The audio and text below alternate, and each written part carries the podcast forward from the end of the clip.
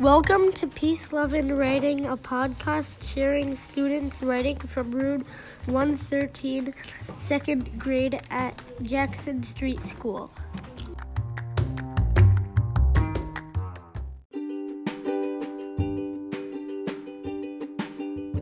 Hello, my name is Asher. I'm reading rope climbing. I wa- I watched my brother climb the ropes course. That looks easy, I said. My brother got stuck and came down. He could not figure it out. I was I started climbing. Then I said that this is easy. I kept climbing until I got stuck. My dad got stuck too. My dad whispered, "This is hard." I tried to get my footing, but I couldn't. After I came down, I whispered, That was hard. The end.